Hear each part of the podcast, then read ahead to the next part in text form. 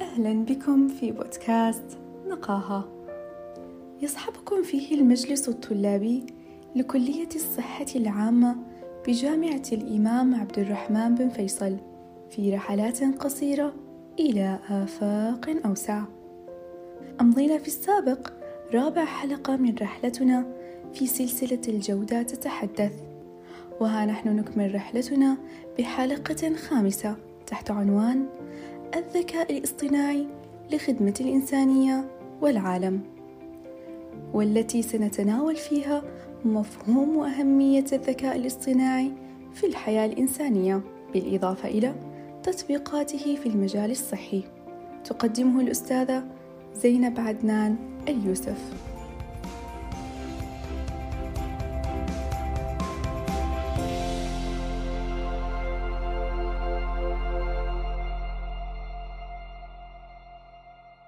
بسم الله الذي أوجد بهذا العالم كثير مما يثير الشدة.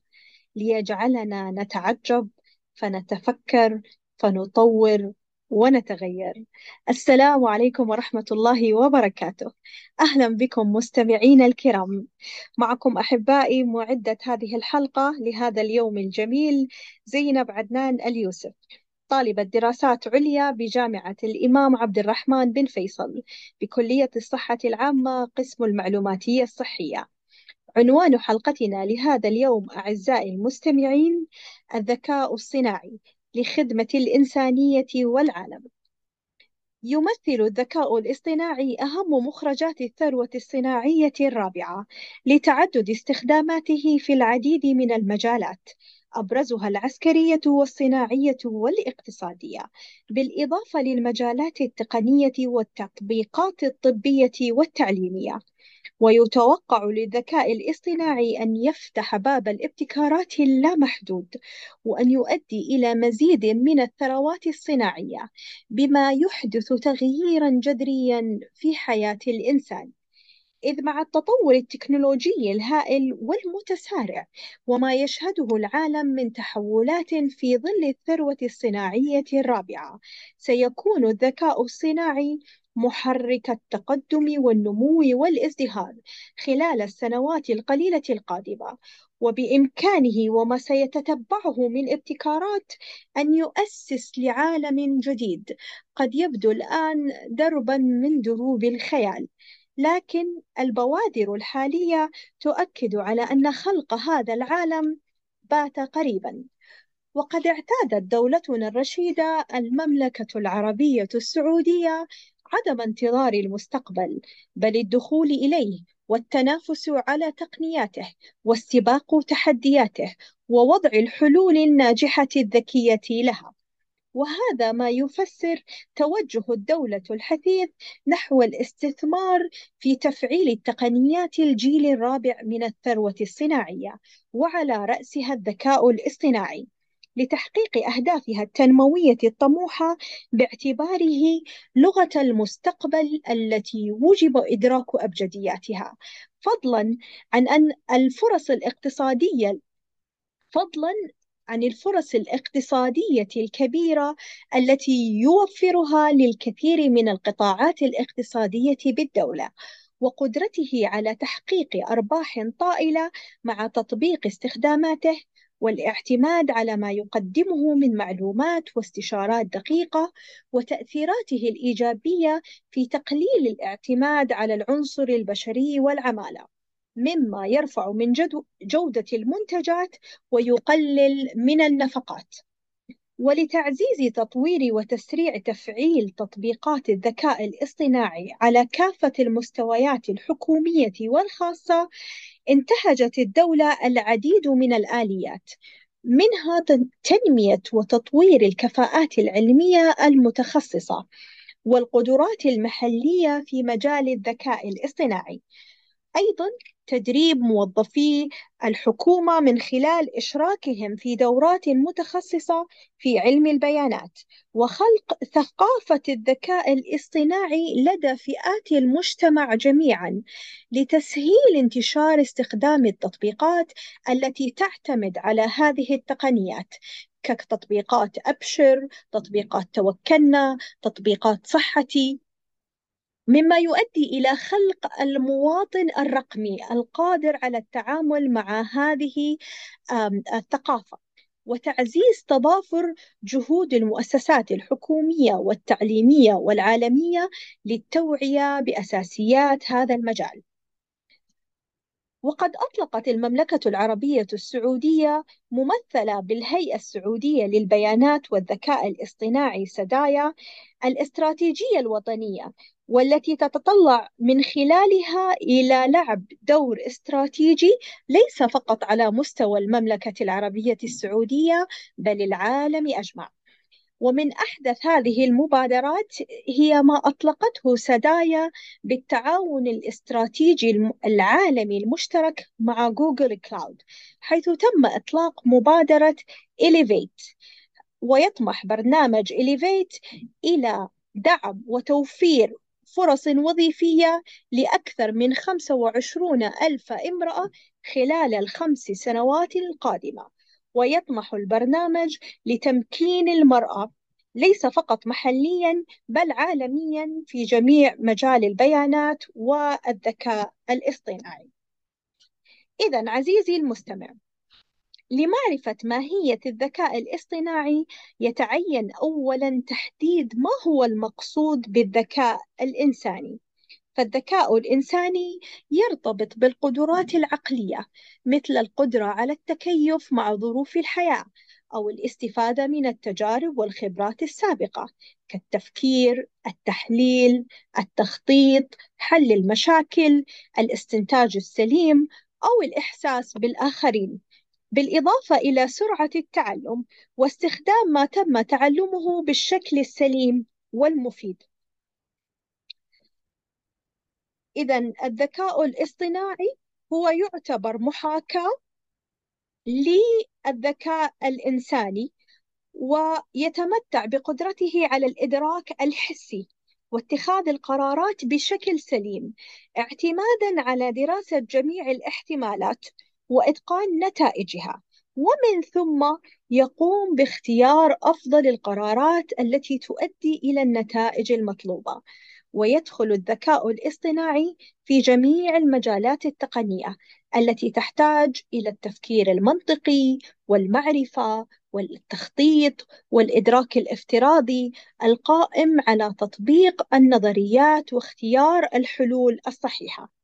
فيمكن القول عزيزي المستمع أن الذكاء الاصطناعي بدأ مع تطوير بعض البرامج الحاسوبية المختلفة وعلى رأسها برامج لعبة الشطرنج حيث قام العالم كلاود شانون برسم خوارزمية تؤهل الحاسوب للعب الشطرنج وتوقع كافة احتمالات تحرك اللاعب الآخر. ولكي نفهم أكثر ونبحر بالمستقبل مع الذكاء الصناعي لابد لنا أن نفهم تاريخ الثروة الصناعية الرابعة.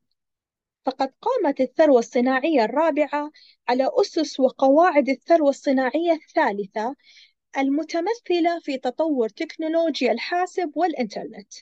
وتعتمد على ربط ودمج العلوم الفيزيائية أو المادية بالأنظمة الرقمية والبيولوجية في العمليات أي أنها آلات ذكية متصلة بالإنترنت أو بمعنى آخر هي أنظمة آلات يتم التحكم بها إلكترونياً. وقد كانت ألمانيا من أولى الدول المبادرة إلى إطلاق الثروة الصناعية الرابعة من خلال الاستثمار في الصناعة وتقليل الأيدي العاملة بحيث يقتصر الدور البشري على المراقبة والتخطيط. ويتم تطبيق الذكاء الصناعي حولنا حاليا في العديد من المجالات منها آه، عزيزي المستمع السيارات ذاتية القيادة أو الطائرات بدون طيار. أيضا نرى عزيزي المستمع استخدام الذكاء الصناعي في الروبوتات أو الإنسان الآلي. بحيث يقوم آه، بإنجاز المهارات الحركية واللفظية بشكل مستقل عن السيطرة البشرية ويقوم بالعديد من المهام كإصلاح التمديدات السلكية تحت الأرض أو اكتشاف الألغام مما يقوم بتسهيل ورفع من جودة آه، الحياة وإنقاذ البشر. أيضا واحدة من الأمثلة هو التحكم اللا خطي كالتحكم بالسكك الحديدية أو استخدام الأجهزة الذكية القادرة على القيام بالعمليات الذهنية كفحص التصاميم الصناعية، مراقبة العمليات، واتخاذ القرار. أيضا من الأمثلة المشهورة هي استخدام التطبيقات الحاسوبية في التشخيص الطبي بالعيادات والمستشفيات وإجراء العمليات أو استخدام برامج الذكاء الصناعي في تحليل البيانات الاقتصادية كالبورصة أو تطوير أنظمة تداول الأسهم. ومثال آه، شهير على ذلك أيضا آه، برامج ألعاب الحاسوب ألعاب الفيديو كألعاب الشطرنج والعديد آه، من التطبيقات الذكية الأخرى كخدمات المنازل الذكية والهواتف وأجهزة التلفاز.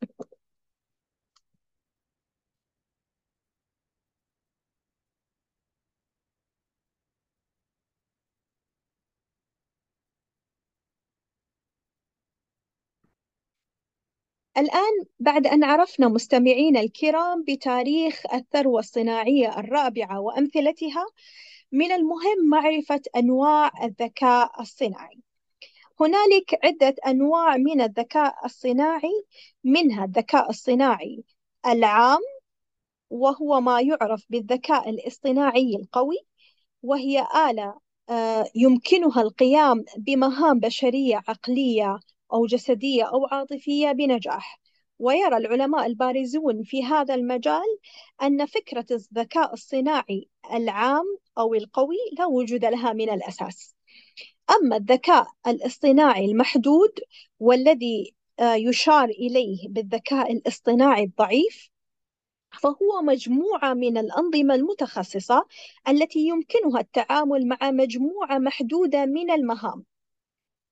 وهذا الذكاء الصناعي يستخدم في الناحية العلمية والتجارية وتم إضافته إلى حياتنا اليومية بشكل كبير ويمكننا اعتبار غالبية تطبيقات الذكاء الصناعي الحالية آه، المحدودة آه، كأنظمة تصنيف الرسائل الغير مرغوب فيها أنظمة التوصيات ترجمة جوجل أو تطبيق سيري في أجهزة أبل هي نوع من أنواع الذكاء الاصطناعي المحدود.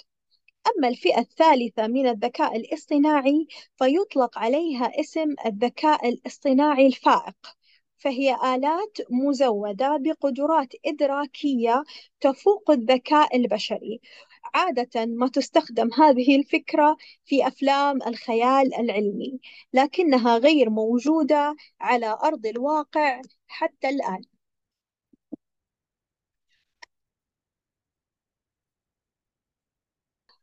بعد أن ثقفنا مستمعينا الكرام بماهية الذكاء الصناعي ومراحل تطور الثروة الصناعية الرابعة وتعرفنا على الاستخدامات العديدة للذكاء الاصطناعي.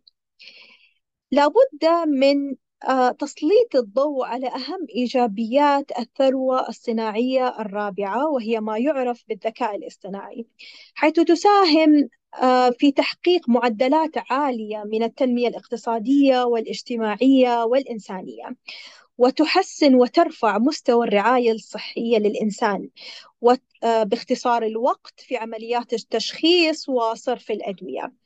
كما تساهم ثروة الثروة الصناعية الرابعة في خفض تكلفة الإنتاج وتأمين الخدمات آه، كوسائل النقل مما يساعد في رفع الجودة ومستوى السلامة.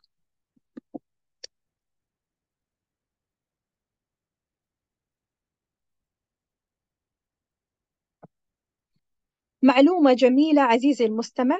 حققت المملكة المركز الأول عربيا والمركز الثاني والعشرون عالميا في المؤشر العالمي للذكاء الاصطناعي مقارنة بالمركز التاسع والعشرون عالميا من العام الماضي.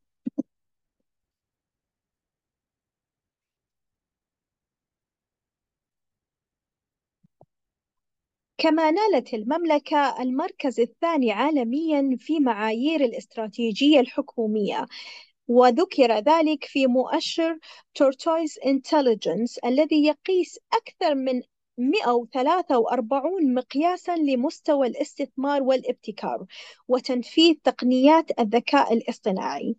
عبر عدة معايير كقوة البنية التحتية والبيئية التشغيلية والأبحاث والتطوير وغيرها.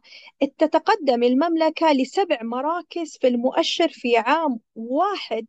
هو أمر يدعو للفخر ويعد إنشاء سدايا أحد الأمور التي ساهمت في ذلك آه، آه، آه، في وقد ويعد إنشاء سدايا بالإضافة إلى إطلاق الاستراتيجية الوطنية للبيانات والذكاء الاصطناعي لاحتلال المملكة لهذه المرتبة المتقدمة نتيجة تكامل جهود العديد من الجهات والهيئات الحكومية التي شاركت في تنفيذ وتطبيق مبادرات برنامج التحول الوطني بما يتوافق مع رؤية المملكة.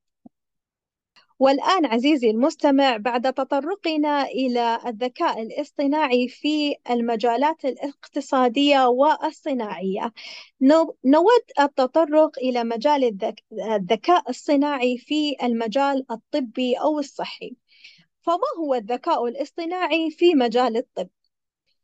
يعد الذكاء الاصطناعي تقنية يتم تصميمها بعد استخدام Brain Neural Network وهي طبقات متعددة من المعلومات آه، تقوم بمطابقة الأنماط والقواعد والتعلم العميق والحوسبة المعرفية لمعرفة كيفية فهم البيانات. إذا كيف يمكننا استخدام الذكاء الصناعي في المجال الصحي؟ ويمكن للأدوات المدعمة بالذكاء الاصطناعي من تحديد العلاقات ذات المغزى في البيانات الأولية وهي تنطوي على إمكانية تطبيق خوارزميات الذكاء الاصطناعي في كل مجال من مجالات الطب تقريبا بما في ذلك تطوير الأدوية وقرارات العلاج ورعاية المرضى والقرارات المالية والتشغيلية. فباستخدام تقنيات الذكاء الاصطناعي مثل آي بي إم واتسون من قبل مقدمي الرعاية الصحية والقادة والباحثين للاستفادة من ملايين التقارير الطبية وسجلات المرضى والتجارب السريرية مما يساعد على رؤية البيانات واتخاذ القرارات التي تساهم في تشخيص ورعاية المرضى. إذا ما هي مزايا الذكاء الاصطناعي في مجال الطب؟ برأيي عزيزي المستمع تكمن أهمية الذكاء الاصطناعي في مجال الطب في مقدرته على التغلب على الصعاب وتوفير الصلة السياقية بين أعراض الأمراض والتشخيص السليم مما يساهم في تقليل الأخطاء المتعلقة بالإرهاق البشري والتعرف على الأمراض بسهولة أكبر. كما يساهم آه، استخدام الذكاء الصناعي في المجال الصحي من زيادة مشاركة الطبيب والمريض في الخطة العلاجية وهو ما يعرف ب Patient Centered Care. بالإضافة إلى تخفيض تكاليف الرعاية استخراج المعلومات ذات الصلة آه، من كميات كبيرة من البيانات مما يساهم في التشخيص الصحيح للمرضى. حيث يمكن للذكاء الاصطناعي من البحث عن البيانات وتقديمها لمساعدة الأشخاص في الحثور على المعلومات الصحية الكاملة. مما يؤدي إلى زيادة استنارة مستخدمي الرعاية الصحية و... ويساهم ذلك في اتخاذات القرارات السليمة للمرضى. وأيضا يمكن للذكاء الصناعي من توظيف أدواته بالبحث في السجلات الطبية المنظمة وغير المنظمة لتوفير السجلات التاريخية ذات الصلة للمريض واستهداف أوجه التشابه والأنماط مما يساهم في تحديد الرؤية والخطة العلاجية بناء على بيانات المرضى واستحداث مجموعة ديناميكية للمريض لإجراء آه، مختلف الدراسات والتجارب السريرية. ونتيجة استثمار الذكاء الصناعي في المجال الطبي فقد حقق عزيزي المستمع الذكاء الصناعي في المجال الطبي تقدما في العديد من الجوانب الطبية مثل تشخيص الأمراض. ففي العديد من الحالات يستغرق تشخيص المرض فترات طويلة أو سنوات فهي عملية شاقة وتستهلك وقتا طويلا كما يعلم عزيزي المستمع. وقد تكون سببا في صعوبة إنقاذ حياة المريض كما أنها عملية تضع الأطباء تحت ضغط نفسي عالي. في المقابل ساعد استخدام الذكاء الاصطناعي والتعلم الآلي على تحقيق تقدم كبير في التشخيص إذ أصبحت العملية أكثر سهولة وأقل تكلفة. فمن طرق التشخيص التي طورها الذكاء الاصطناعي استخدام التصوير المقطعي المحوسب والتصوير بالرنين المغناطيسي بالإضافة إلى التصوير بالأشعة السينية والجينوميات التي ساعدت بتشخيص المرضى بشكل دقيق. أما بالنسبة للتقدمات التي أحرزتها هذه الطرق التشخيصية باستخدام تطبيقات الذكاء الصناعي فهي عديدة. أبرزها استخدام دور الأشعة المقطعية في الكشف عن سرطان الرئة والسكتة الدماغية أيضا استخدام مخططات المخططات الكهربية للقلب والتصوير بالرنين المغناطيسي في تقييم مخاطر الموت القلبي المفاجئ أو مخاطر أمراض القلب الأخرى. أيضا دور التصوير بالأشعة في تصنيف الأمراض الجلدية وتصوير العينين في تحديد مؤشرات اعتلال الشبكية لمرضى السكري مثلا. أيضا من أبرز آه، دور الذكاء الاصطناعي هو تحسين قدرة الطبيب على كتابة ملفات وبيانات المرضى بشكل دقيق لتجنب الأخطاء الطبية كتجنب آه، وصف الأدوية الخاطئة مما يؤدي إلى تحسين جودة الرعاية الصحية وتقليل الأخطاء الطبية. ومن المهم التنويه عليه عزيزي المستمع أنه بالرغم من أن هذه التطورات الكبيرة باستخدام الذكاء الاصطناعي إلا أن الذكاء الاصطناعي لن يحل محل الطاقات البشرية كالأطباء في التشخيص. ومثال آخر لتوظيف الذكاء الاصطناعي في المجال الطبي هو مجال تطوير الأدوية. من المعروف مستمعينا الأعزاء أن عملية اكتشاف وتطوير الأدوية هي عملية طويلة تتطلب الكثير من الوقت كما أنها جدا مكلفة ماديا. إلا أن تطبيق الذكاء الاصطناعي في المجال الطبي ساعد على جعلها أكثر كفاءة. من خلال تحديد الجزء المستهدف من العلاج أو تحديد أصل المرض البيولوجي. أيضا تحديد الأدوية المرشحة للعلاج من خلال تتبع أثر المركبات على الجزء المستهدف من العلاج ثم القيام باختيار الدواء المناسب مما يؤدي إلى تخفيض التكلفة. أيضا تسريع عملية التجارب السريرية. ساهم الذكاء الاصطناعي في اختيار مرشح المرشحين المناسبين لإجراء الدراسات وتحسين عملية مراقبة التأثير الدوائي وبالتالي ساعد في تطوير أداء الأدوية. وقد ساهم الذكاء الاصطناعي أيضا عزيزي المستمع في تحسين خط الخطة العلاجية للمرضى. إذ نلمس أعزائي المستمعين مدى جمالية أثر ما أحدثه الذكاء الاصطناعي في المجال الطبي. حيث ساعد على تحديد الخطة العلاجية للمريض بناء على تحديد الخصائص التي تجعل المريض أكثر استجابة لعلاج معين. مما ساعد على وضع خطط علاجية خاصة بالمرضى بكفاءة علاجية فائقة. وقد ساهم الذكاء الاصطناعي أيضا في تعديل الجينات. فتعد عملية تعديل الجينات عملية صعبة ومكلفة لكن ساعد الذكاء الاصطناعي على تحسين عملية تحرير الجينات وتعديلها مع ضمان التعرض لأقل آثار جانبية ممكنة.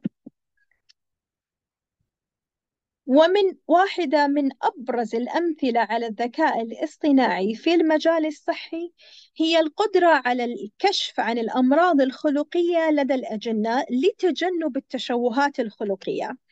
فباستخدام الذكاء الاصطناعي تمكن العلماء من استخدام تقنية جديدة للكشف عن الأمراض الخلقية لدى الأجنة حيث توصل فريق من العلماء في كندا إلى تطوير تقنية جديدة تعتمد على الذكاء الاصطناعي ويمكنها الكشف عن نوع من الأمراض الخلقية لدى الأجنة فكيف تعمل هذه التقنية عزيزي المستمع؟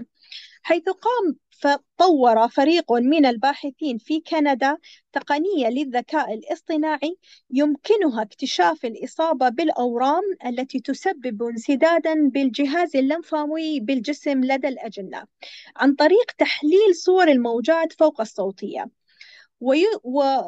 ويذكر أن هذا المرض من أخطر الأمراض التي تهدد الحياة لأنه يؤدي إلى تجمع السوائل في منطقة الرأس والرقبة لدى الجنين. على الرغم من أن الأطباء يستطيعون تشخيص هذا العيب الخلقي لدى الأجنة عن طريق فحص صور أشعة, الموج... أشعة الموجات فوق صوتية إلا أن الفريق البحثي من الجامعة الكندية كان يهدف إلى اختبار قدرة منظومات الذكاء الاصطناعي على اكتشاف هذا المرض الخطير. فقام الفريق البحثي بتغذية منظومة الذكاء الاصطناعي بصور أشعة موجات فوق صوتية تقص قرابة 120 جنينا مصابين بالمرض. واستطاعت المنظومة التعرف بدقة على الحالات المصابة بمرض الأورام بعد مقارنة صور المرضى بصور أجنة سليمة. وقال العلماء أن منظومة الذكاء الاصطناعي كانت رائعة حيث استطاعت تشخيص المرض رغم تغذيتها بعدد محدود من صور أشعة الموجات فوق صوتية بغرض تدريبها.